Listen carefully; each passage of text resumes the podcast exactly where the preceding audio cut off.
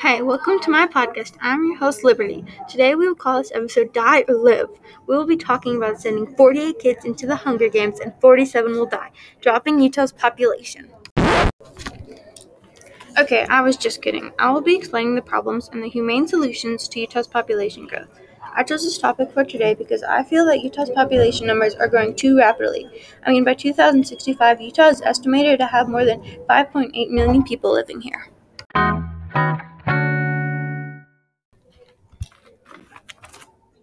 When this topic pops up, people all talk about how Utah's births are slowing way down and will continue to decrease. But the amount of people moving into Utah each year is going up like crazy.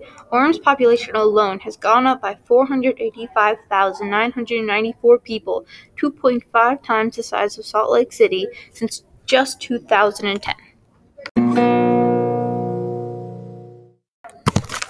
Big problem is that most people in Utah don't care about population growth, and they think it is fine or even good, but it is bad. More people come to Utah because of all of our new houses with low prices, and more people means more air and environmental pollution.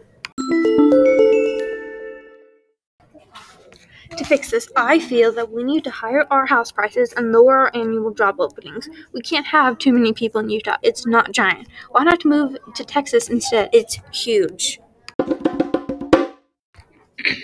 This was all said by your host, Liberty. And please, if you are listening and you want to move, move somewhere else than Utah.